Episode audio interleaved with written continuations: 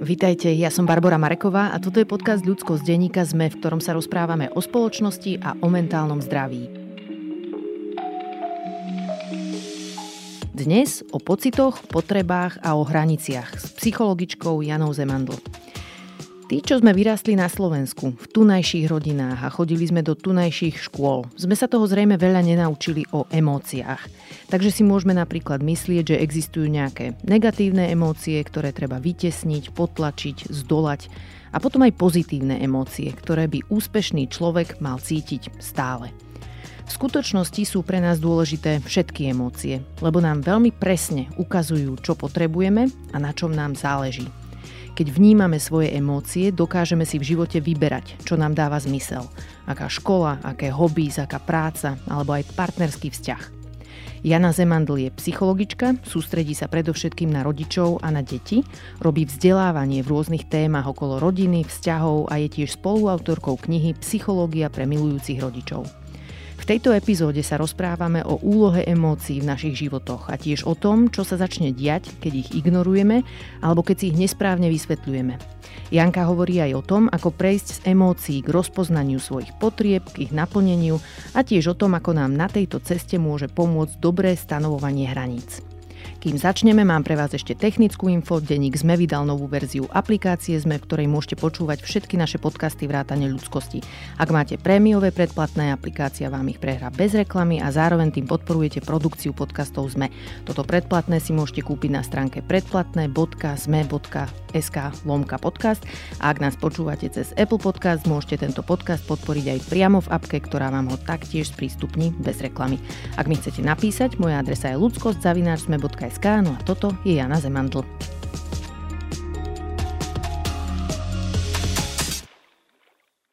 Janka, vítajte v podcaste Ľudskosť. Dobrý deň, ďakujem veľmi pekne za pozvanie. Teším sa, že ste tu.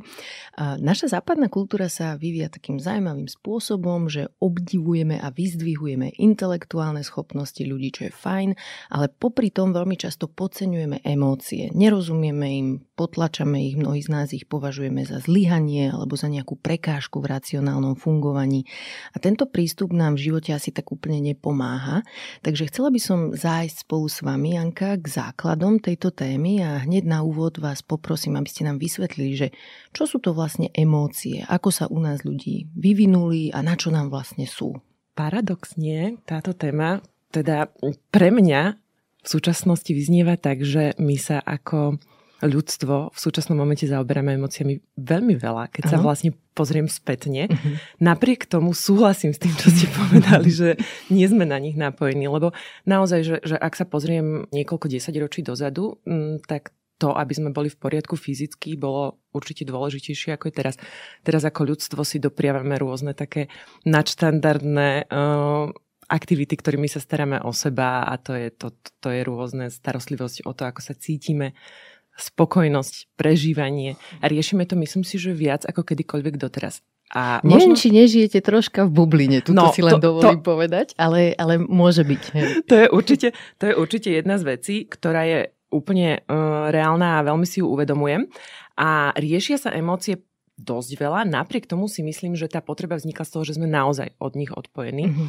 A um, veľmi dôležité je naozaj povedať, že emócie sú v podstate súčasťou nás a sú veľmi dôležité pre náš život. Emócie sú takou našou hybnou silou, emócie sú to, čo máme ako ľudia vo výbave, aby sme konali v rámci vlastnej seba záchovy. Mm-hmm. Aby sme konali tak, aby nám to pomáhalo prežiť. Čiže emócie sú dokonca v rámci tej mozgovej štruktúry v častiach mozgu, ktorá je evolučne staršia. Čiže je to taká primárna reakcia organizmu, ktorá nám má slúžiť, aby nás ochránila. Neviem, že či je to zrozumiteľné, možno keď sa dostaneme do nejakých príkladov alebo konkrétností. A oni v podstate nám pomáhajú prežiť a každá tá emócia nám slúži na niečo. Byť s nimi v kontakte je preto zdravé a prospešné pre organizmus. A keď to je teda takto, že emócie sú pre nás dôležité, kde sa stala chyba? Prečo sme sa v nejakej fáze od nich začali odpájať? Alebo časť z nás? Asi nie všetci, ale niektorí mhm. určite, mm. alebo možno aj väčšina spoločnosti. Prečo je to tak? Mm-hmm. Ja sa zaoberám veľa aj tým, že podporujem rodičov a detí a rodiny a výchovnými témami. A tu ma to naozaj návádza do toho, ako sme si ako deti zvykli adaptívne fungovať. Mm-hmm. Deti sú veľmi adaptívne A to, čo cítia, že je žiaduce vo svojom okolí, tak na to sa vedia veľmi dobre prispôsobiť, veľmi dobre seba záchovne.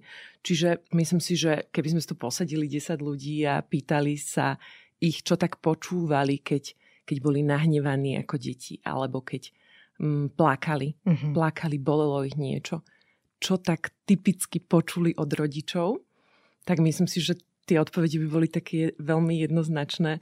Väčšinou to ide do toho, že ale nič, to, nič si z toho nerob, alebo nepláč a až po také naozaj horšie, že taká si škaredá, keď pláče, mm. že nikto ťa nebude chcieť a čo vymýšľaš, nerob z komára somára, alebo takáto škaredá nahnevaná, nemôžeš byť. Čiže veľmi často toto išlo ako tak, taká norma, taký štandard v rodinách alebo aj ide. Uh-huh. Ale potom naozaj možno, že je veľmi dôležité povedať si aj ten druhý pohľad. A to je pohľad mňa rodiča, vás rodiča, uh-huh. nás rodičov, ktorí vidíme dieťa, naše dieťa v emócii. A to je veľmi ťažký pohľad. Hej. Že, že nechcem, aby to vyznelo tak, že teraz um, vyčítam rodičom všetky nesprávne Chápem. prístupy. Pretože uh-huh. naozaj vidieť svoje dieťa ako pláče, trpí, chceš to zastaviť. To je to prvé, čo chceš spraviť. Pomôcť mu. Hej. Hej. Tak, tak, tak hovoríš niečo, čo tú emóciu rýchlo zastaví. A to dieťa zase napríklad môže veľmi ľahko vycítiť, že ja, mama, uh, som smutná z toho, že ono je smutné. Mm-hmm. Tak ono prebere zodpovednosť za mňa, za to, aby som ja nebola smutná a potlačí ten svoj smútok. Chápem. Z toho mhm. aj, čo ja som teda si čítala, tak niektorí odborníci na mentálne zdravie hovoria, že v detstve musíme vyslovene prekonať ako keby taký rozpor medzi vzťahovou väzbou a vlastnou autenticitou. Že to sú obe veľmi silné potreby mm-hmm. detí. Mhm. Jedna je tá naviazanosť na rodiča, alebo ako sa hovorí, tú primárnu vzťahovú mm-hmm. osobu. A druhá je vlastná autenticita, vyjadrenie svojich pocitov, všetkých, aj mm-hmm. frustrácie, hnevu, smútku. A že keď náhodou dochádza k rozporu medzi týmito dvoma vecami, vecami, tak mm. deti si vyberajú práve tú, tú vzťahovú, vzťahovosť. Mm. Čiže aby zostali v spojení s rodičom, bez ohľadu na svoje pocity a svoju autenticitu, vyberú si spokojnosť svojej mamy, otca, dospelej osoby, mhm. ktorá sa o nich stará a tým potlačia vlastne mm. svoje emócie. A keď sa toto deje konzistentne, stále opakovane, tak sa dostaneme mimo kontaktu mm. s týmito emóciami. Mm. Ja sa stretávam veľmi často s tým, že ako pracujem s rodičmi, tak teraz mám pocit, že už je trošku väčšia osveta ohľadom toho, tej potreby bezpečia. Mm-hmm. Zase tá moja bublina tam zohráva rolu, ale myslím bublina. si, že aj, aj tu ste mali skvelý podcast s profesorom Haštom. Hej. A naozaj, že tá osveta o tej vzťahovej väzbe, dôležitosti, význame, význame toho bezpečia a, a tej istoty v tom ránom období je obrovský. Čiže mám pocit, že veľmi často už narážam na to, že rodičia treba aj toto vedia. Napriek tomu keď prídu s dieťaťom vo výchove do fázy takého osamostatňovania, mm-hmm. tak nie je vždy úplne ľahké pre nás rodičov dať tomu dieťaťu priestor a pustiť ho. A v podstate súčasťou zdravej, bezpečnej vzťahovej väzby je aj tá blízkosť, ale aj tá možnosť vzdialiť sa mm-hmm. pre to dieťa. A naozaj tá potreba bezpečia je úplne bazálna, úplne základná, úplne primárna. Čiže ak mám voliť medzi dvomi vecami, volím tú dôležitejšiu pre moje prežitie. Dobre, a aké to má vlastne dlhodobé následky, keď nie sme v kontakte so svojimi emóciami, keď sme odpojení, disociovaní od toho, ako možno aj naše telo prežíva emócie, celkovo od toho, čo cítime? Uh-huh. V podstate emócia, mm, každá emócia v nás signalizuje určitú potrebu. Takže môžeme prísť do momentu, keď e, v nás je určitá emócia, je určitá potreba. A tá potreba, tá emócia, tá potreba, oni, oni, oni mobilizujú energiu v nás, aby sme konali. Aby sme vyriešili tú potrebu, tú emóciu a dostali sa do rovnovážneho stavu. Mm-hmm. Homeostáza. Každý organizmus má tendenciu byť v rovnováhe. Čiže v nás sa vyprodukuje určitým spôsobom energia, aby sme konali. Táto energia je zastavená, pretože nedôjde k uznaniu tej potreby, nedôjde k náplneniu a, a tento potenciál zostáva v nás, je to, je to nejaká mobil, mobilizačná energia v nás. Nerada používam slovo energia, pretože vyznieha príliš Ezo. ezotericky, ale, ale je to v podstate tendencia konať. Uh-huh. A tak nie je vlastne uh, realizovaná, tak sa ten rovnovážny kruh ako keby nemôže uzatvoriť. A deje sa to v nás, tá emocia teda zostáva v nás, tá emocia je potlačená v nás, tá energia ako keby zostáva v nás a tým mhm. pádom my reagujeme iným spôsobom, ako keby sme reagovali, ako by sme reagovali, keď sme v rovnováhe. Uh-huh. Ako to vyzerá, keď tá energia v nás zostáva, alebo emócia?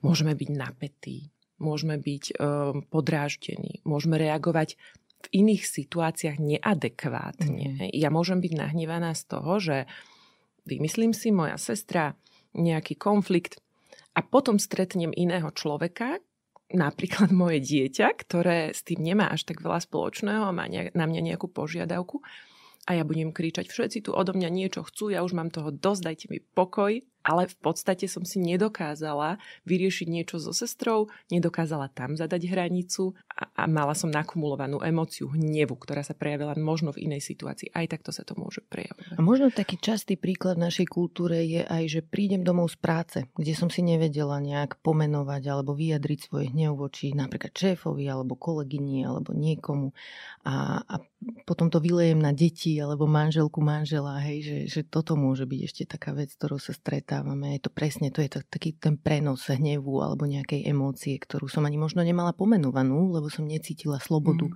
ju pomenovať. Ide mi to do takej témy a to je kontakt s vlastnými emóciami. Mm-hmm. Že v tej práci možno som v nejakej, um, nejakom takom nasadení, že v podstate mám predstavu o svojej reprezentatívnosti, o určitej zdvorilosti. Mm-hmm. Čiže tieto hodnoty v tej situácii môžu byť pre mňa dôležitejšie ako to, čo prežívam a naplnenie si svojich potrieb a emócií. Hej, ja, ja teraz nehovorím o tom, že naplnenie vlastných potrieb znamená tak, že v práci poviem, že prepačte, ja teraz nemám chuť pracovať, tak si vyložím nohy a, a objednám si pizzu. Ale naozaj sú to väčšinou malé veci, ktoré Hej. robia rozdiel. Čiže naozaj poviem kolegyni, že vidím, že je to pre teba dôležité, môžem ti s tým pomôcť zajtra. Uh-huh. A nespravím to teraz. A potom neprídem domov vyčerpaná a nevrlá voči rodine.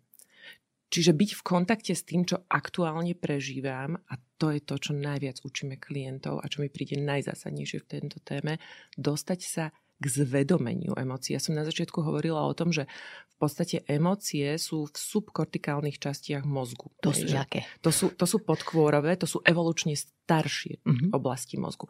A v mozgovej kôre, v tom prefrontálnom kortexe, mm-hmm. v čelovom laloku, tak v čelovom laloku máme sídlo napríklad logického uvažovania, rozhodovania, sebaregulácie, čiže napríklad aj regulovania týchto emócií. A považujem za veľmi dôležité prepojiť práve ten pocit, ktorý ja mám, ktorý sa často zobrazuje a zásadne sa zobrazuje aj v tele, prepojiť ho s tým zvedomením, s tým pomenovaním, s tou nálepkou. To znamená, že mám nazviem to indiferentný, čudný pocit v mhm. nejakej mm-hmm. chvíli. Idem po svete a neviem presne, len mám ten čudný pocit. A na základe tohto pocitu ja budem sa nejak správať. Napríklad niekto ma pozdraví a ja poviem ahoj a idem ďalej, lebo mám, mám v sebe ten pocit. Ale ako náhle ja si zvedomím ten pocit a to vyzerá presne tak, že sa zastavím a poviem si, ako sa cítim. Cítim sa sklamaná. Čo potrebujem? Uh-huh. No, sklamalo ma, že... Hej. A to neznamená vždy, že, že sa to vyrieši, len rozumiem tomu, čo sa mi deje a už prepojím v podstate tú, tú emóciu s tým, že jej porozumiem a že ju viem zregulovať. A týmto spôsobom je podľa mňa veľmi dôležité spoznávať emócie, aby sme vedeli, čo sa s nami deje a čo je tou našou hybnou silou, keď mm-hmm. hovoríme o tom, že emócie sú v podstate hybnou silou a že nami hýbu. Aby sme vedeli vlastne, čo nami hýbe a mohli sa rozhodnúť, ako sa chceme hýbať, pretože všetky emócie sú v poriadku.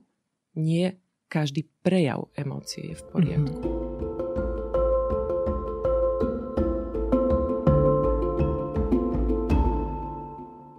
No práve o tomto sa ešte mm-hmm. porozprávajme, že ako vnímame vlastne emócie, lebo zvykneme ich niekedy nálepkovať, že sú emócie, ktoré sú pozitívne, emócie, ktoré sú negatívne a tie negatívne mnoho z nás je ešte z detstva naučená vytesniť, potlačiť, nezaoberať sa s nimi, niečím ich prekryť.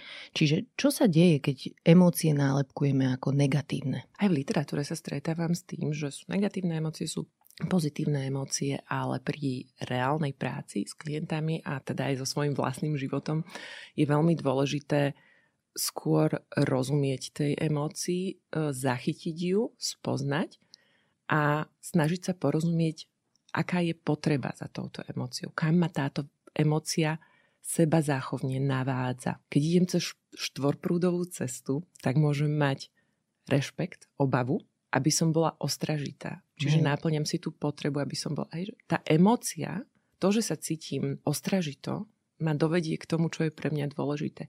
Dokonca aj úzkosť, ktorá, ktorá je v súčasnosti veľmi takou masívnou témou, úzkosť môžeme povedať, že je zlá pre náš život, hej? lebo proste nám zvyšuje hladinu kortizolu, stresového hormónu, nie je nám príjemne, keď máme veľa úzkosti.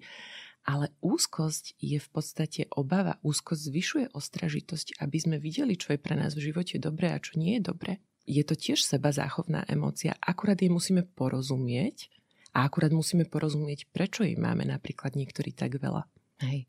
Čiže možno je produktívne brať tie emócie ako niečo neutrálne, ako nejaká notifikácia, alebo ako nejaký signál, symbol niečoho. Sú to naši kamoši, kamošky. Sú to naši kamoši, kamošky, to je krásne povedané, lebo každá emócia je v poriadku. Mhm. Každá mm-hmm. emócia patrí do toho života, ale nie každý prejav je Hej. úplne v poriadku. A to je napríklad aj u detí veľmi dôležité, pretože tým, jak robím s rodičmi, tak naozaj sa často dostávame k tomu, že zase moje bubliny a naozaj toto je, že keby ste to neoslovili vy, tak ja to určite oslovím, je to veľká moja téma. Veľa sa hovorí o tom, že je dôležité uznávať deťom emócie uh-huh. a práve moja veľká misia, ak to až takto môžem nazvať, je v tom ukazovať rodičom, že je dôležité akceptovať emócie, ale nie každý prejav tej emócie je v poriadku. A my máme práve pomôcť deťom, aby sme im ukázali, ako spracovať tú obrovskú silu tej emócie, tú mm-hmm. obrovskú energiu a ako si pomôcť, ako naplniť tú potrebu spôsobom, ktorý je zvládnutelný pre mňa aj pre okolie. Povedzte rovno aj príklad, lebo podľa mňa časť ľudí bude taká, že ako to mám urobiť, že dieťa dupe skáče a hnevá sa, alebo začína niekoho byť, mm. súrodenca mm. napríklad. Čo v tej chvíli, aby sme pomohli tomu dieťaťu mm. produktívne vyjadriť mm. tú emociu? Mm. Veľmi často sa stretávam s tým, že vlastne rodičia sú v tomto úplne bezmocní. Uh-huh. Takže vlastne, keď sa, ja neviem, často aj staršie, že 5-ročné dieťa hnevá, tak uh, môže sa stať, že udiera alebo hryzie, škriabe. Uh-huh. A tam je naozaj dôležité len to, aby sme my dokázali ustať to, že tá emocia je v poriadku. Čo to znamená, že rozumiem, to dieťa je nahnevané. Hej? V, to, v tom stave, keď je nahnevané, neodporúčam úplne mu to hovoriť, ale je dôležité, aby aj dieťa vedelo a počulo od nás za akceptovanie tej emócie. Ale oveľa dôležitejšie je moje nastavenie, môj postoj. Čiže toto, čo sa tomu dieťaťu deje, je normálne. Mm-hmm. Je mhm. to OK, je to v poriadku, pretože ho veľmi nahnevalo, čo sa mu stalo, ale tomu dieťaťu poviem, viem, obrovský hnev máš v sebe, ale byť nie. Mm-hmm. Kopať nie, to nie je v poriadku. A teda fyzicky zabezpečím. Hej, chytím to dieťa a Áno. posuniem ho, alebo ja neviem čo, ručky mu chytím. A... Ručky mu chytím, mm-hmm. nedovolím, aby ubližilo sebe alebo niekomu mm-hmm. inému. Ja nie som na ubližovanie, ty nie si na ubližovanie. Veľmi dôležité je, že to dieťa tým nezastavím. Hej. Keď mu poviem, môžeš si udrieť do vankúša, jasné, že si neudrie do vankúša, ale to nie je vec, ktorá na jedno lusknutie prsta sa zmení, to je vec, ktorú vo výchove učím to dieťa, ukazujem mu spôsob a najdôležitejšie pri tom je, aby som ja zostala pokojná, v odstupe nenechala sa zatiahnuť do tej Hej. emócie. Ale toto je ďalšia obrovská téma a to je to, že ako reagujeme my, keď sa niekto hneva. Hej. Veľmi veľa ľudí má ten zážitok zo života, z detstva, že boli exponovaní hnevu a neboli chránení. Mm-hmm. Hej, že aj, aj vlastne v rámci výchovy sa často používa hnev ako nástroj na dosiahnutie toho, aby dieťa bolo tam, kde ho potrebuje mať. Keď si tie zuby neumieš, tak ťa vytrieskam. Hej, že verím, že toto nie je časté, ale proste ten hnev už môže byť naozaj pre to dieťa len v tom hlase. Že nemusí tam byť ani vyhrážanie sa, že ťa zbijem, ale môže tam byť, že, že takto sa správaš, neumieš si tie zuby. Už táto emócia v tom prístupe rodiča vie byť pre dieťa strašidelná Hej. a vie tam cítiť ten hnev. Čiže to dieťa sa prispôsobí. No a ak by som vyrastala v takejto atmosfére toho hnevu a tej bezmocnosti, môžem si len skúsiť predstaviť, čo sa potom stane, keď moje dieťa bude mať prejavy hnevu. Ja teraz si niekde načítam a napočúvam, že emóciu mám akceptovať, tak ja budem akceptovať hnev, ale mňa to dostáva v podstate do paralýzy hmm. a bezmocnosti, lebo sa cítim ako to malé dieťa, na ktoré niekto kričal a bolo hmm. bezmocné. Čiže tam naozaj tá práca na sebe sa, sa nádherne spúšťa s rodičovstvom. Máme nahratý program nainštalovaný.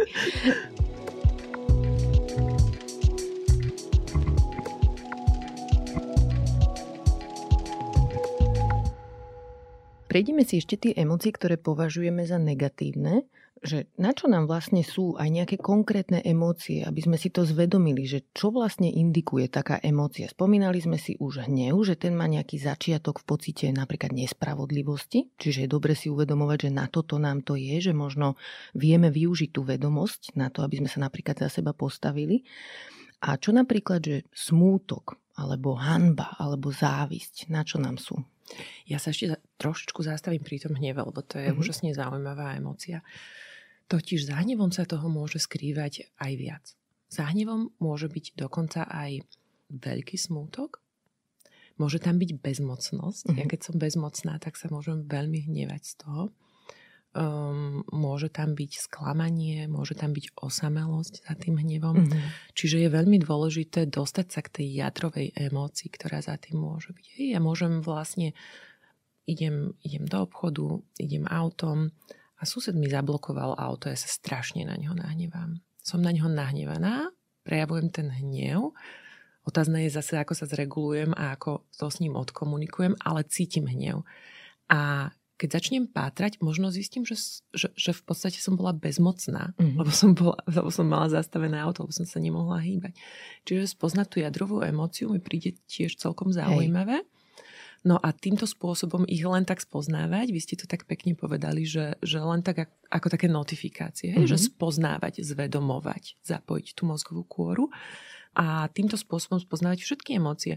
O čom, sme hovorili, o čom ste hovorili smútok. Mm-hmm. Smútok, je, smútok nám poukazuje na to, čo je pre nás dôležité. Mm-hmm. A potom, keď sa bavíme o strate, že pracujeme aj s rodičmi, ktorí prišli o dieťatko, tam je ten smútok masívny, lebo Hej. tá strata je masívna, lebo tá láska bola obrovská alebo je obrovská v tejto situácii. Čiže aj tá bolesť a ten smútok je obrovský.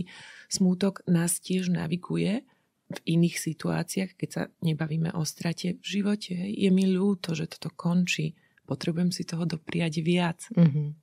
Naviguje nás v živote, tak ako každá emocia, aj smútok nás naviguje. Čo napríklad hanba alebo závisť? Krásne emócie. Ja mám mm, celkovo svoju takú tému s e, pocitmi viny a hamby. Trošku sa povenujem im a potom, uh-huh. potom sa môžeme povenovať aj ďalším. Vina a hamba sú v niečom aj príbuzné, ale taká tá hamba, zahambenie sa týka takého jadra našej osobnosti. A vina sa týka skôr teda spoločenského rozmeru a sociálnych situácií. Ale veľmi často sa používajú vo výchove, a naozaj sa aj potvrdilo aj výskumne, že pokiaľ prežívame väčší pocit viny, tak máme menšiu tendenciu um, robiť antisociálne aktivity. Mm-hmm. Hej, že tá vína je naozaj takým kompasom v rámci spoločenských vzťahov a je samozrejme užitočná. Ale ten pocit zahambenia sa priamo tak týka jadra našej osobnosti, čiže takého základného pocitu toho, kto som, či za niečo stojím mm-hmm. a mhm. podobne. A veľmi neodporúčam používať vlastne tieto nástroje vo výchove, pretože je to veľmi rýchle a veľmi jednoduché keď zahambujeme dieťa, keď hovoríme, pozri, ako vyzeráš, nikto sa s tebou nebude hrať, nebudeš mať kamarátov, kto by ste chcel s tebou takýto byť. Ja občas na Instagrame svojom dávam také sondičky. Neraz sme riešili aj tému, čo ľudia počúvali v detstve z tohto súdka a sú to škaredé veci, sú to veľmi škaredé veci. Aj, no. A čo napríklad ešte osamelosť? Tu ste už spomínali, ale čo nám vlastne hovorí? Čo potrebujeme? Potreba spojenia, blízkosti, kontaktu je asi takéto najdôležitejšie, čo v našom živote vytvára spokojnosť. Nie jeden výskum to potvrdzuje, opakovanie je to potvrdené a potrebujeme byť v kontakte, potrebujeme byť spojení. Tá osamelosť je veľký problém. Keď vlastne nie je naplnená potreba sociálneho kontaktu, blízkosti, prijatia, tak je to veľmi ťažké na spracovanie má to naozaj dosah aj na zdravotný stav, prežívanie, ani nehovoriac uh-huh. a pocit spokojnosti v živote. Mňa ináč fascinuje, keď sa teda rozprávame o emóciách, že ako rýchlo vlastne deti sa dokážu dostať cez emóciu, keď je im uznaná. Že toto je pre mňa taká zaujímavá vec na rodičovstve, že častokrát to môže byť kontraintuitívne, že keď tomu dieťaťu dovolíme emóciu vypustiť, ona má nejaký vrchol a potom odznie a že mi to príde ešte aj ako keby v úvodzovkách praktické pre rodiča, si toto párkrát zažiť a vidieť, že vlastne sa to aj v úvodzovkách oplatí, e, nechať to dieťa sa nejako vyjadriť. Ako to, čo ste spomínali ohľadne hnevu a jeho vyjadrenia samozrejme platí, ale druhá vec je tá, že tá emócia, aj to dieťa si potrebuje bude cítiť, že ona má nejaký úvod, niekde sa vyeskaluje, potom odznie a že to vlastne bolo bezpečné a že ten rodič, keď tam bol ako taká kotva,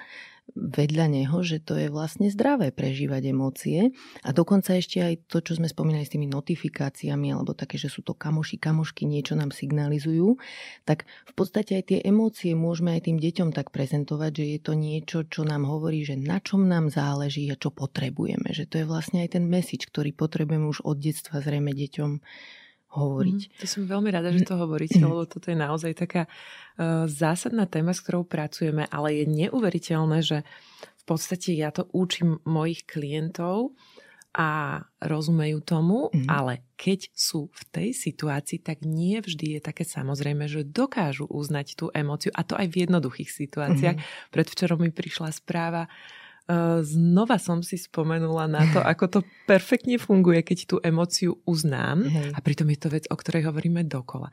Klientka mi písala svoj zážitok, keď bola u sestry, uspávali dve podobne staré deti a vedeli, že ich chcú uspať oddelenie od seba. Deti chceli byť veľmi spolu mm, a bolo to také trošku komplikované, obe boli smutné a oni chceli, aby rýchlo zaspali nerobili bordel, tak ich oddelili.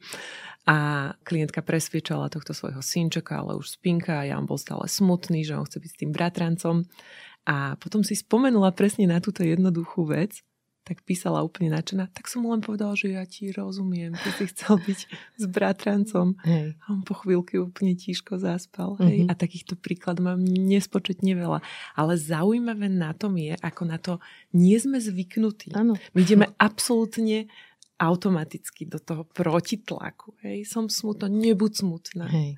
Ale tak jednoduchá vec, na ktorú si nevždy vieme spomenúť, že stačí naozaj uznať tú emóciu.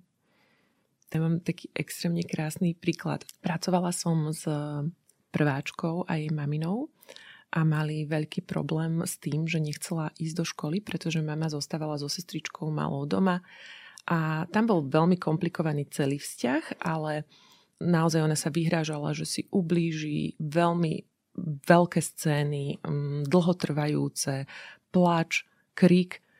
No a v podstate rozobrali sme to s klientkou a skúsili sme teda presne tento experiment, že jej tú emóciu uzná. A pripravovala som ju na to, že to môže trvať aj veľmi, veľmi dlho. A že potom vlastne, keď nám sú príznané tie emócie, tak my si dovolíme dať tú paru von a tá emocia sa ešte zosilní na mhm. nejaký čas. Takže som jej hovorila, ak jej to budete uznávať, tak sa to môže zhoršiť a môže naozaj to trvať veľmi dlho. Ale jediná cesta von z tej emócie je prejsť cez ňu. A mhm. ona naozaj odoznie. Takže to bolo naozaj o tom, že ona jej hovorila, ja viem, pre teba je to extrémne ťažké ísť do tej školy. Viem, že by si chcela zostať doma, ja tomu rozumiem. A naozaj autenticky to takto potvrdzovala. A ona mi vlastne ešte v ten večer písala, že že tým teda prešli a že to trvalo len pol hodinu, lebo ja som ho pripravovala na to, že to bude aj dlhšie, ale tak mali väčšie scény. Trvalo to len pol hodinu a ona sa naozaj upokojila a povedala, že tak ja do tej školy pôjdem. Mm-hmm. Sama od seba. A potom ešte povedala jednu vec. Maminka, ja sa už nechcem takto správať. Mm-hmm. A to je vlastne také veľmi silné posolstvo, že my sa v tej emócii spojíme my sa v tej emocii stretneme a tam je najkrajší moment spojenia. A my si tieto príležitosti nechávame uísť. Preto? Prečo? Lebo sa tých emócií bojíme. Niečo väčšinou. Také. Mm.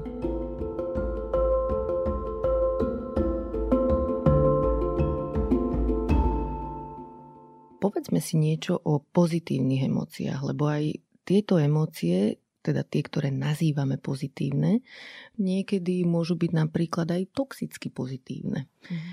Všímate si to? Mm-hmm. Tak ako sme sa aj rozprávali o tom, že vlastne ideálne je každú emóciu tak skúmať a pozerať, že čo nám hovorí, tak, um, tak, tak aj tie pozitívne emócie je dobre skúmať a sledovať, čo nám hovoria a Viem, že niekedy ten prístup je taký, že hoď to za hlavu a veď to nič nie je, ale naozaj, že príliš um, v úvodzovkách hecovať tieto pozitívne emócie, myslím si, že neprináša nič dobré, lebo naozaj tak aj z celého rozhovoru už vyplýva, že každá emócia má svoje miesto v živote. Tak ona má svoj zmysel a um, nie je to reálny život, keď by sme mali len pozitívne emócie. Nevieme tak dlhodobo udržateľne fungovať. Budeme časť seba ignorovať, bude nám niečo chýbať a nebude to dávať dokopy Hej. kompaktný celok a zmysel. Aj to môže možno vytvárať takú atmosféru, či už v rodinách, alebo hoci kde v priateľstvách, v práci, že keď očakávame od ľudí len pozitívne emócie, tak potom vytesňujeme tie ostatné a ako keby vytvárame na seba tlak vlastne, že musíme byť stále dobre naladení. Aj to niekedy oceňujeme na ľuďoch, že ona je vždy tak dobre naladená. Mm. A mne to príde ako trocha taký cringe, keď sa to o niekom povie, lebo si hovorím, že potom musí niekde inde si to, alebo kde to má skryté tie všetky emócie, mm. ktoré, ktoré prežíva. Že vlastne nechcem, aby niekto z nás mal na sebe takýto balvan mm. očakávaní, že aká je vždy veselá a pozitívna. Mm. No nie, máme aj horšie dni, mm. je to úplne v poriadku. A v takej tej zosilnenej mierke to možno vidíme na Instagramu Hej, a podobne. Mm. Hej, že tam nevidíme to B alebo tú inú tvár, ale Áno. v podstate to šťastie, tú spokojnosť, tú krásu, ako všetci išli na výlet a boli pekne oblečení, ale to, koľko im trvalo to vychystávanie, čo sa mhm. medzi tým s tými deťmi udialo. to tam nie je odfotené. A plus sa mi zdá, že máme aj také zvláštne očakávania od toho, že čo nás ľudí vlastne zbližuje, že čo vytvára blízkosť a ono to nie je tá perfektná fasáda. Hej? Že to, že sme perfektní, to iných ľudí k nám nepribližuje. Môže to vytvárať nejakú formu takého, ja neviem, obdivu alebo ako to nazvať, ale tá skutočná blízkosť vyplýva práve z autenticity a tá obnáša celé spektrum našich pocitov. A ľudia, keď cítia, že sme autentickí, že hovoríme veci tak, ako ich naozaj máme, tak vedia, že sú pri nás v bezpečí. Mm-hmm. To je asi tá vzťahovosť, o ktorú väčšina z nás stojí. Mm-hmm. Naozaj výskumy potvrdzujú, že mm, spojenie v emócii je to, čo nás zbližuje ako ľudí a tá autentickosť je extrémne dôležitá. Napríklad deti sú tak vnímavé na autentickosť, hej, že, že pokiaľ napríklad aj pri tom uznávaní emócií, pokiaľ ja začínam zuby, hovorím, toto mám toho už dosť, toto je tretí hysák dnes a pritom rozprávam a hovorím, ja viem, ty si, ty si teraz nahnevaná, ja viem, ale nemám to v sebe tak, že by som akceptovala tú emóciu, tak to nebude fungovať mm-hmm. tým spôsobom, ako, ako sme si hovorili v príklade.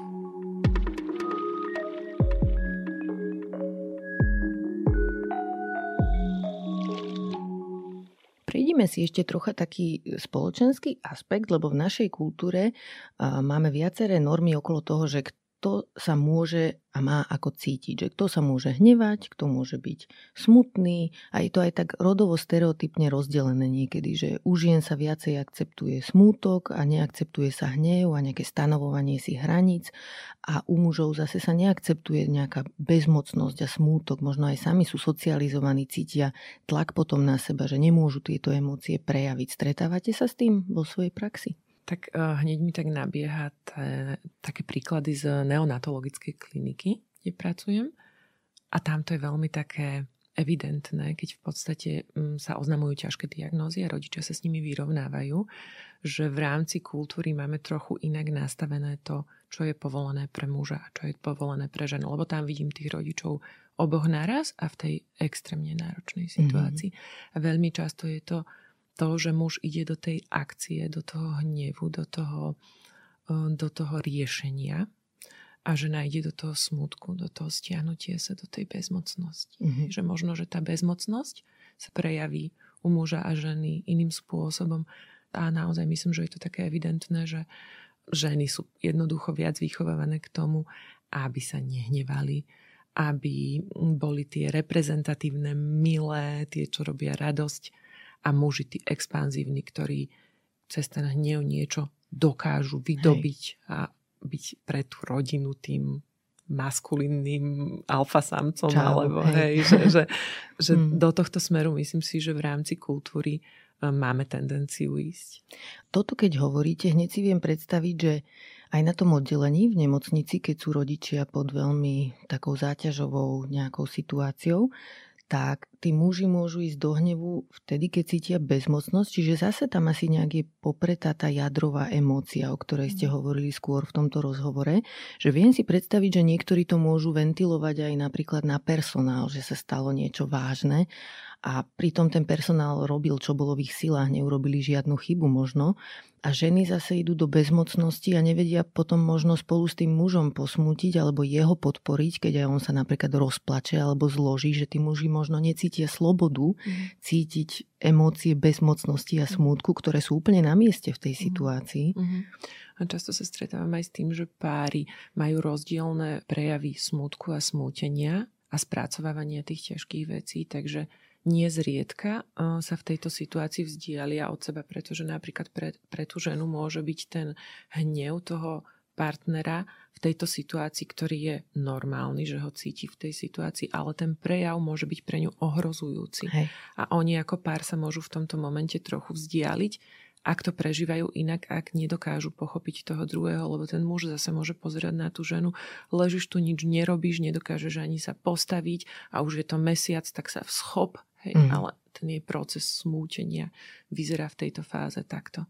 A mne ešte v súvislosti s hnevom prišlo zaujímavé to, že dá sa rozlíšiť vlastne to, že kedy ten hnev je skutočný, že to je tá jadrová emócia, to znamená, že príde nejaký nával hnevu napríklad, má nejaký klimax a potom aj odznie, keď tú situáciu človek adresuje, ale keď nemá pomenovanú správne emóciu, tak sa môže hnevať, že furt Mm-hmm. Že byť mm-hmm. stále nahnevaný, nevie to vypustiť, že ten mm-hmm. hnev nemá to uvoľnenie, neodznie, alebo naopak, že začne eskalovať, napríklad u mužov, hej, mm-hmm. že nával hnevu začne eskalovať a nevedia ho upokojiť, mm-hmm. že proste ide to do stratosféry, niekedy do násilia, o ktorom sme sa rozprávali mm-hmm. v niektorej z úvodných epizód tohto podcastu. Čiže ako toto vnímate? S čím sa stretávate v praxi? Mm-hmm.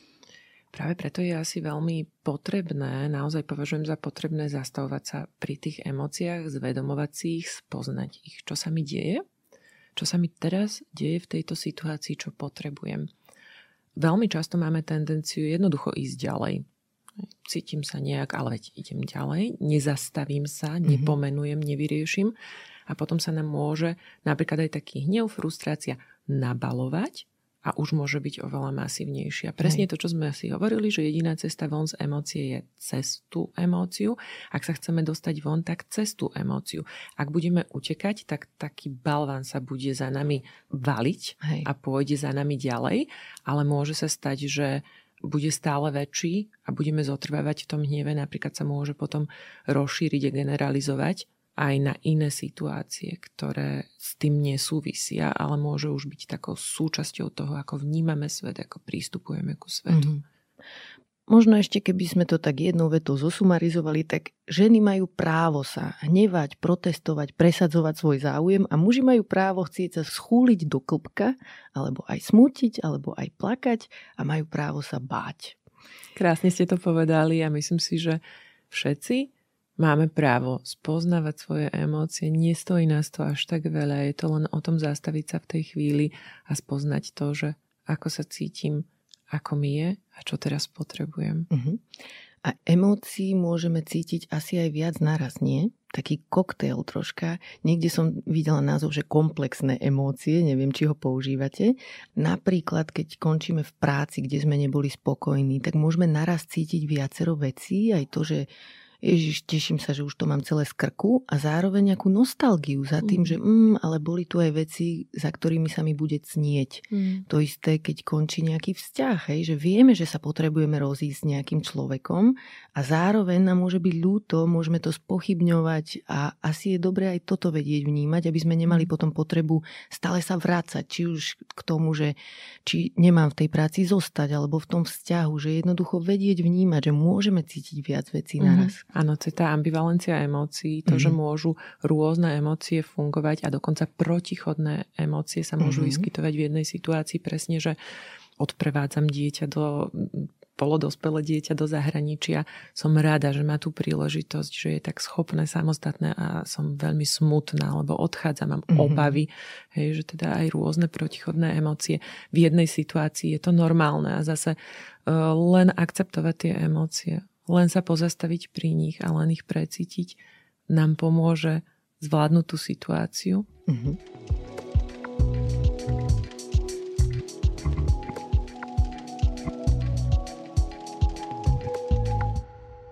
Ja som chodila do terapie, kde terapeutka využívala aj MDR mm. terapiu a takú, že prácu s telom a opakovane mi hovorila v situáciách, keď sme sa rozprávali o tom, čo cítim, že kde v tele to cítim. Mm-hmm. A mhm. vďaka tomu som zistila, že ja vlastne cítim v tele veci, len som od toho disociovaná. Tak ma zaujíma, že či aj vy toto využívate vo svojej praxi a ako vnímate prácu s telom. Teraz sa mi vybavila taká klientka sediac oproti mne, ktorá sa začne smiať. A teraz sa ma spýtate, kde to cítim. a niekedy naozaj, hm, hovorila som na začiatku, že emócie sa zobrazujú v tele. Uh-huh. Každá emócia sa prejavuje v našom tele a naozaj niekedy klienti povedia, nikde. Ale ja naozaj nič necítim. Mm-hmm. A to je úplne v poriadku, lebo tak nejak sme vyrástli a tak nejak to máme. Na niečo nám to slúži, aby sme tie emócie necítili. Ale práve preto dávame tie otázky, aby sme postupne zvedomovali, čo sa nám deje, aby sme spoznávali, čo sa nám deje, aby sme začali cítiť tie emócie, pretože ako sme sa bavili, sú takým kompasom. Jedna teória hovorí aj o tom, že sú emócie ako zdroj informácií. Mm-hmm. A to mne sa ťa, tak páči. Aj ten kompas, to, že nás navigujú, že sú zdrojom informácií. Čiže len spoznávať a práve preto, hej, cez to telo, že kde to cítime. My sme, mm, raz si pamätám, na jednom výcviku robili takú zaujímavú prácu, len taký experiment. Oproti mne sedel kolega z výcviku a ja som mala len popisovať prejavy jeho tela. A on reagoval verbálne. A my sme sa počas desiatich minút dostali k tomu, že on si riešil svoju tému. Mm-hmm. A ja som len hovorila, vidím, že teraz si sa tak posunul doprava, že čo bolo úplne absurdné, sami sme nevedeli, čo z toho vypadne, hej. ale naozaj sa dostal k nejakej téme, ktorá bola pre ňo dôležitá, že stačí len sledovať to telo, telo nám napovie, napokon aj rôzne také e, ľudové porekadlá, hej, teda niesiem celú čarchu na svojich ramenách, hej, kde to tak cítiš, cítim tlak na tých ramenách na, a tak ďalej. Hej, jasné. A potom mňa sa ako v následnosti na toto, že kde to v tele cítim, po nejakej dobe ešte zvykla terapeutka spýtať, že a čo by ste potrebovali? Čiže vždy prešla potom k potrebám, čo mi zase ukázalo, že ja nie som zvyknutá robiť túto sekvenciu vlastne otázok na samú seba. Nezvyknem sa ponoriť do seba a vnímať svoje pocity a nezvyknem sa samej seba ani spýtať, mm. že čo by som potrebovala. Že reagujem nejako intuitívne, mm. tak ako som bola naučená z minulosti, bez rozmyslu. Takže na čo nám slúži toto, aby sme poznali svoje potreby? To je tiež taká nádherná, prenádherná téma, tieto potreby, pretože No čo je na tom ťažké? No tak čo by si potrebovala, tak mi povie, čo by si potrebovala. Lenže, keď je tá otázka položená v správny čas, tak veľmi často mm, zostávame v nejakej takej paralýze a nevieme. Mne sa to tiež stáva v rámci mojich výcvikov alebo terapií, e, že keď je tá otázka vhodne položená, tak zostanem zaskočená. Že neviem, čo by som v tej chvíli potrebovala. Alebo niekedy máme napríklad aj v sebe také naučené programy, ktoré nás ako keby nútia zostať v tej v tom, v čom sme zvyknutí. Hej. Ja som napríklad, vymyslená situácia, bola som zvyknutá, že som nebola v detstve dostatočne dôležitá, dostatočne videná.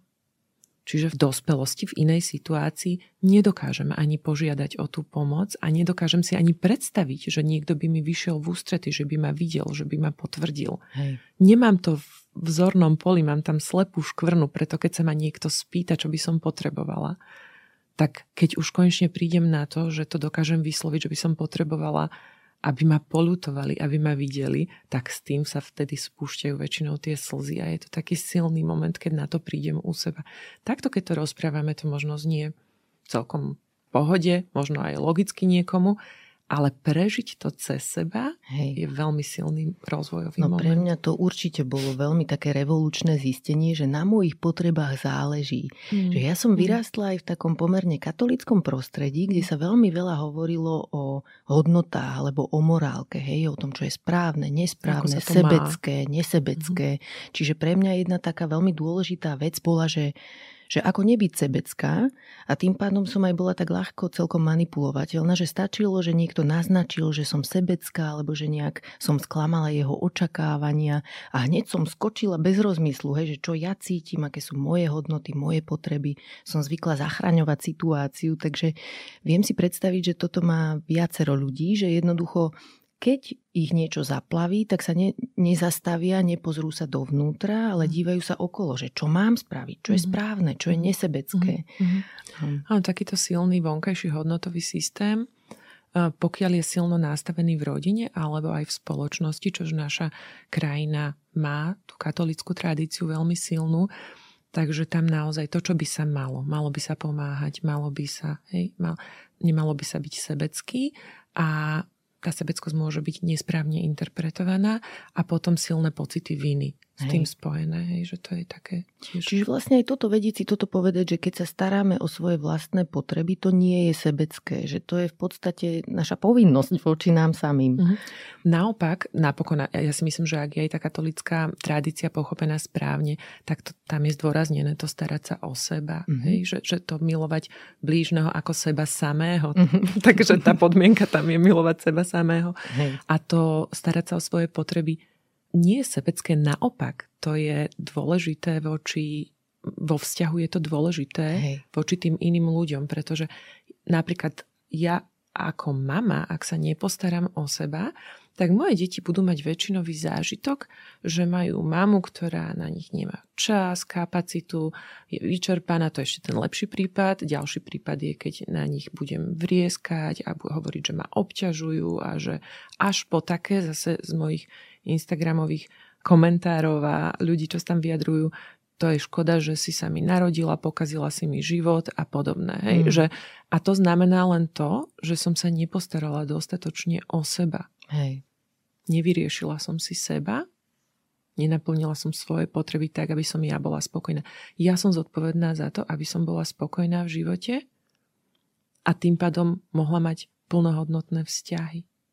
A ešte keď sa teda rozprávame o potrebách, tak ako uvažujete o potrebách, ktoré môžu byť tiež tak trocha zástupné? Že napríklad mám potrebu teraz otvoriť mobil, scrollovať a čekovať lajky, alebo mám potrebu veľa pracovať, alebo mám potrebu stále niečo nakupovať, neviem to zastaviť. Uh-huh. Tak závislosti rôzne, hej, aj to je mhm. nejaká forma potrieb, uh-huh. ale asi to nie je tá jadrová potreba, ktorú chceme uh-huh. naplniť. Čiže ako o tom uvažovať?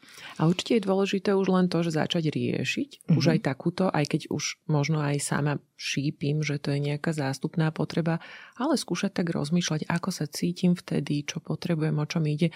A na toto máme teda terapie, aby sme sa dostávali k tomu, že čo tá jadrová potreba je.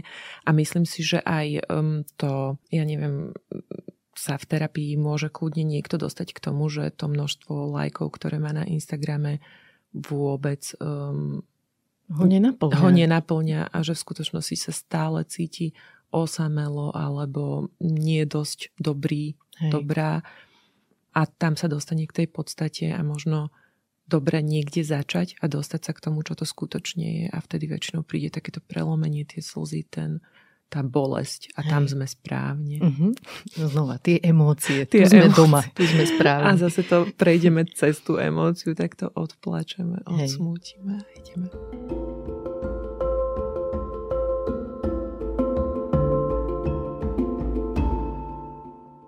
Poďme teraz na tému hraníc, lebo vy máte e, v tejto téme aj nejaké vzdelávanie znova. Myslím si, že aj nejaký online workshop, ak si dobre pamätám. Síce som ho nevidela, ale viem, že ste považovaná za e, masterku v tejto téme.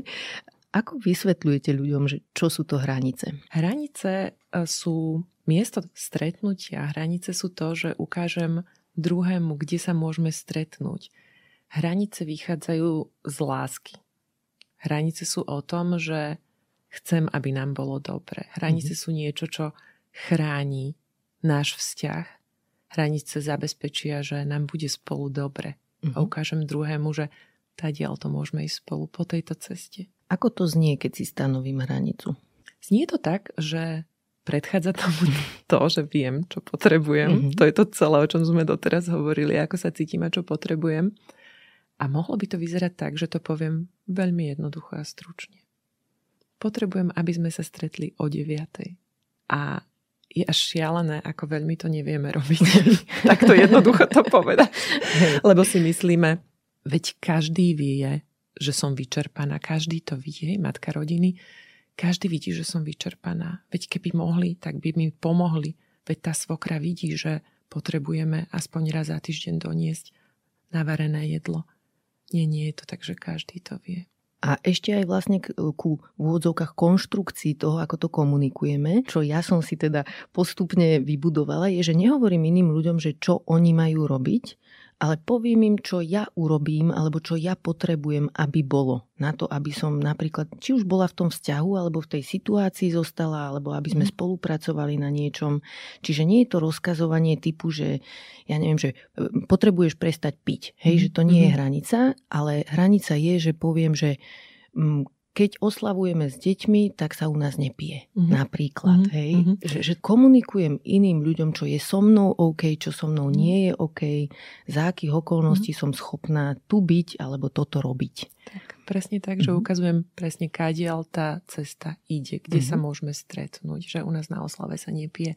A potom ešte hranica nie je, keď vykrikujem, že nikto mi tu nikdy nepomôže a všetko Hej. je na mojej hlave. To mm. tiež nie je hranica to je nejaké nekonštruktívne obviňovanie ostatných zo hej, svojho hej, zlého pocitu. A ešte možno približte viacej, že ako môžu teda hranice zlepšiť naše vzťahy? Čo to mhm. komunikuje iným ľuďom, keď sme v tom dobrí, keď si vieme stanovovať hranice? Uh-huh. Mm, možno aj to je dôležité spomenúť, že ako sa prejavuje, keď nemám hranice dobre stanovené, z toho sa tam dostaneme. Môže sa mi stať, že som vyčerpaná, že som nevrlá, že sa cítim podráždenie, len čo vidím, že niekto volá, že sa cítim nahnevanie stále. Mm-hmm. Môže to byť znak toho, že ten človek, voči ktorému toto cítim, prekračuje moje hranice. Môžem sa cítiť tak, že nechcem vidieť ľudí, môžem sa cítiť tak, že... Unavenie, vystresovanie, vyčerpanie. A môže mhm. to byť znak toho, že som nepovedala ľuďom, ako to potrebujem a kde sa môžeme stretnúť mm-hmm. a čo som im schopná dať. Hej. Mne ešte pomohlo v tejto téme si uvedomiť, že vlastne keď si dobre vieme stanovať hranice, tak iní ľudia sa pri nás cítia viac v bezpečí. Lebo vidia, že sme kompetentné, dospelé osoby, všetci sa vieme sami o seba postarať, čiže oni nemusia ako keby predvídať neustále, že čo ja potrebujem. Lebo ja sa viem o seba postarať, viem povedať, potrebujem toto, to, s týmto som OK, s týmto nie som OK. Znova sme ako keby trocha pri tej autenticite, že iní ľudia nemusia stále typovať, že dáš si ešte, naložím ti ešte, lebo vedia, že ja poviem, že áno, chcem ešte, alebo nie, ďakujem, stačilo mi a poviem to jedenkrát. Že aké by boli super smutné vzťahy, nie? Že keby sme toto všetci vedeli robiť, Jasné, že tá veľkorysosť a nejaká taká mm, pozornosť voči iným je dôležitá, ale na druhej strane vedieť o iných, že aj oni povedia, keď niečo potrebujú a že to dokážu urobiť a že vnímajú svoje potreby, nemusím ich ja stále anticipovať a stále to riešiť, že čo kto ako mhm. má, tak je to také príjemné, môžeme sa všetci uvoľniť. V podstate hranice sú o bezpečí, hranice sú o predvídateľnosti uh-huh. a lepších vzťahoch. Veľmi často sa k tomu dostávam s rodičmi práve mm, cez deti, samozrejme. Hej, že chcem zadať dieťaťu nejakú hranicu, ale neviem, pretože nemám to ja úplne upratané, ako to potrebujem. Teraz sme riešili s jednou klientkou odstavenie od dojčenia, respektíve dojčenie 2,5 ročného dieťatka, ktoré bolo, nechcela klientka odstaviť, ale bolo to presne o tom, že Niekedy jej to vyhovuje, že mu dáva to mlieko, lebo sa upokojí, lebo je to krásny nástroj na takú intimitu, blízkosť, ale niekedy jej to prekážalo, pretože mala mladšie bábetko a robilo im to komplikácie. A keď sme sa o tom tak rozprávali, sama si pomenovala, že to dieťa sa musí cítiť nie bezpečne, nie, mm-hmm. nemá predvídateľné prostredie. A vedie toto dieťa k stresu, vedie toto dieťa k tomu, že tie emócie bude mať zosilnené, pretože vie, že keď začne príliš veľa plakať a vie prejavovať známky veľkého stresu, tak mama to mlieko dá. Ona sama vedela, že ja mu to dám, keď už je príliš zle. Takže tá netransparentnosť, to, že neviem presne, spôsobuje obrovský stres, preto hranice sú o jasnosti, predvídateľnosti. Pokiaľ tomu dieťaťu nastavím jasné hranice a poviem mu, mliečko bude ráno a večer. Ono si na to zvykne a o niekoľko dní, týždňov budeme mať úplne jednoduché, hladké fungovanie ráno, večer, mliečko, medzi tým vie, na čo sa môže spolahnúť a na čo sa nemôže spolahnúť. A čo je dobrý indikátor toho, že si potrebujeme stanoviť hranicu? Také tie symptómy, že som nevrlá, preťažená, podráždená, e, nie je mi dobre. Už aj to samotné, že nie je mi dobre na svete, môže byť indikátor, že nedieje sa všetko tak, ako by som potrebovala. A teda naozaj my sa nebavíme o tom, že všetko sa má diať tak, ako to potrebujeme. Uh-huh. My sa len bavíme o tom, že viem, ako to potrebujem, poviem to druhému a nájdeme spôsob, ako vyhovieť nám obom. Nie je to o kompromise, mm-hmm. kde sa vlastne prispôsobujeme obaja a nik nie je spokojný. Je to o tom, že nájdeme cestu, ktorou môžeme kráčať spolu a ktorá nám vyhovuje. No dobre, ale nevždy to ide, lebo sú aj ľudia, ktorí uh, nepríjmu našu hranicu. Častokrát sa mi ináč stáva, že ma prekvapí, ako v pohode ju ľudia prijali, mm-hmm. odkedy to viem mhm. používať mm-hmm. a že čakám nejakú odozvu hostilnú a ľudia, že OK, a ja sa poteším, že fungovalo to. Mm-hmm. Ale potom sa mi stávajú aj také situácie, že niekto sa nahnevá, alebo sa hodí do role obete, mm. alebo proste nejaká pasívna agresivita tam je, môžu tam byť slzy, alebo ten človek utečie, alebo mm. niečo. Čiže ako naložiť s tou odozvou, keď mm. je nepríjemná? Tá nepríjemná odozva je spôsob, akým ten druhý človek chce dosiahnuť to, na čo je zvyknutý, to, čo mu je príjemné, a tiež používa nástroje, ktoré aktuálne má k dispozícii a ktoré pozná. Čiže nemá úplne jasne zvedomené asi aj ten človek, čo potrebuje a nevie si o to požiadať. Mm-hmm. Ak by sme sa stretli dvaja zrelí ľudia, kde obaja vieme povedať, takto to potrebujem, ten druhý povie, takto to potrebujem, tak ako to spravíme spolu, hej? Tak toto sa tam asi vtedy nedieje. A ja myslím, že No žiaľ teda so, s tým zvedomovaním hraníc potrieb a so zadávaním hraníc prichádza to, že zistíme, že nie všetky vzťahy sú pre nás zdravé. Mhm. Žiaľ, mm-hmm. aj k tomuto sa prichádza. Kdežto naozaj platí to, čo ste hovorili, že vo veľkej väčšine prípadov prídeme k tomu, že jednoducho poviem svoju potrebu, zadám tú hranicu, takto by som to potrebovala a ľudia povedia, aha, dobre, že o tom viem. Hej. Hej? A zariadia sa tak. Potom mm-hmm. Sa môže stať, že reagujú presne tak, ako ste spomínali a vtedy pomenujem, čo sa deje. Hej? Mm-hmm. Teraz pláčeš, lebo je to pre teba veľmi ťažké. A ja rozumiem, že chcela by si, aby to bolo inak. Pre mňa to teraz nie je možné. Môžem ti ponúknuť, že sa stretneme zajtra. Mm-hmm. Alebo, hej?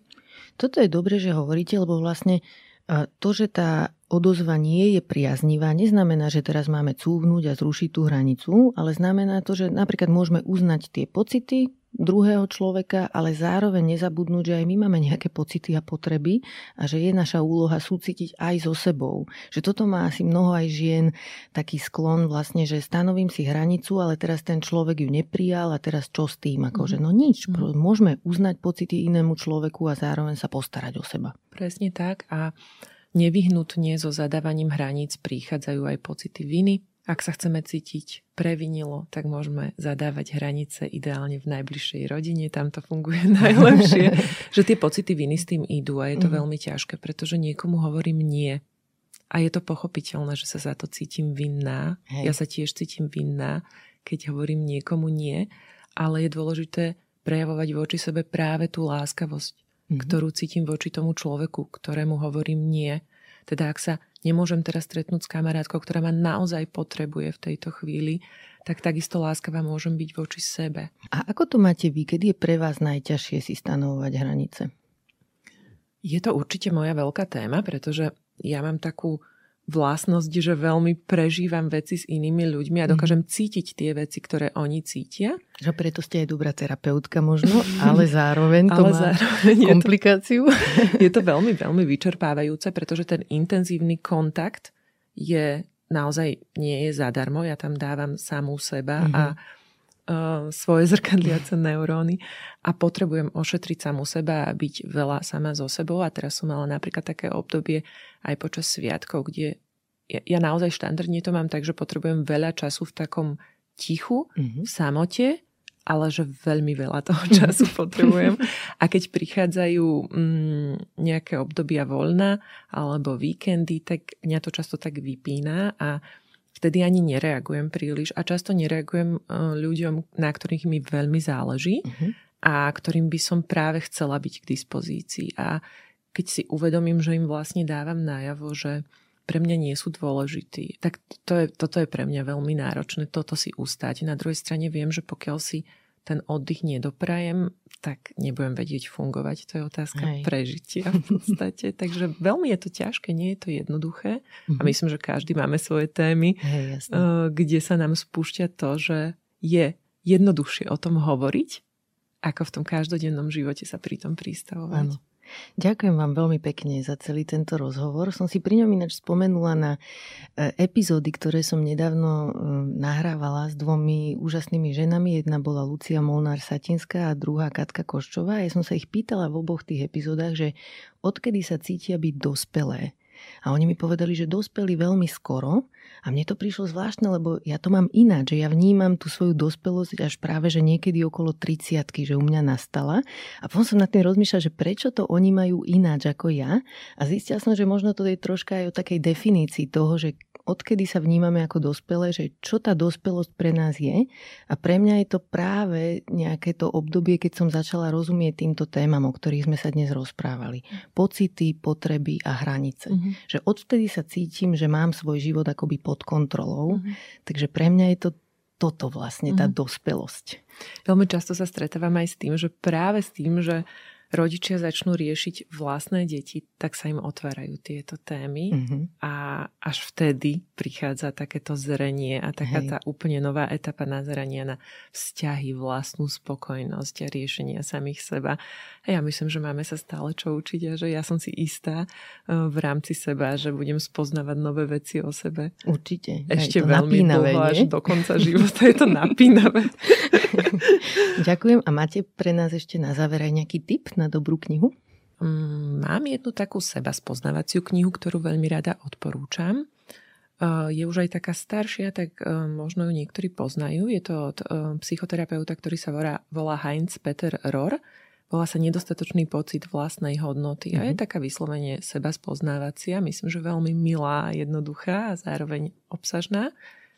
No a potom ku hraniciam Nedrata Vapta vyšla aj v Slovenčine. Mm-hmm. Víme, to je skvelá. Aj veľmi praktická, Hej. jednoduchá, krásne štrukturovaná. Takže. Uh-huh. Dám ich obe do popisu epizódy. Toto bola Jana Zemandl. Ďakujem za rozhovor. A ja ďakujem za pozvanie. Krásny deň. Ďakujem, že ste počúvali podcast Ľudskosť o vplyve rodiny a spoločnosti na mentálne zdravie teším sa na vás o týždeň. Nová epizóda vychádza každý štvrtok a nájdete ju v podcastových aplikáciách Apple, Google, Spotify alebo aj na stránke sme.sk. Ak sa vám podcast páči, šupnite nám 5 hviezdičiek, pomôžete nám tým dostať ho k viac ľuďom. Na výrobe tejto epizódy som spolupracovala s Adamom Blaškom a moje meno je Barbara Mareková. Ak mi chcete napísať, budem sa tešiť. Moja adresa je ľudskost zavináč sme.sk. No a vidíme sa aj v podcastovom klube Denníka Zme na Facebooku.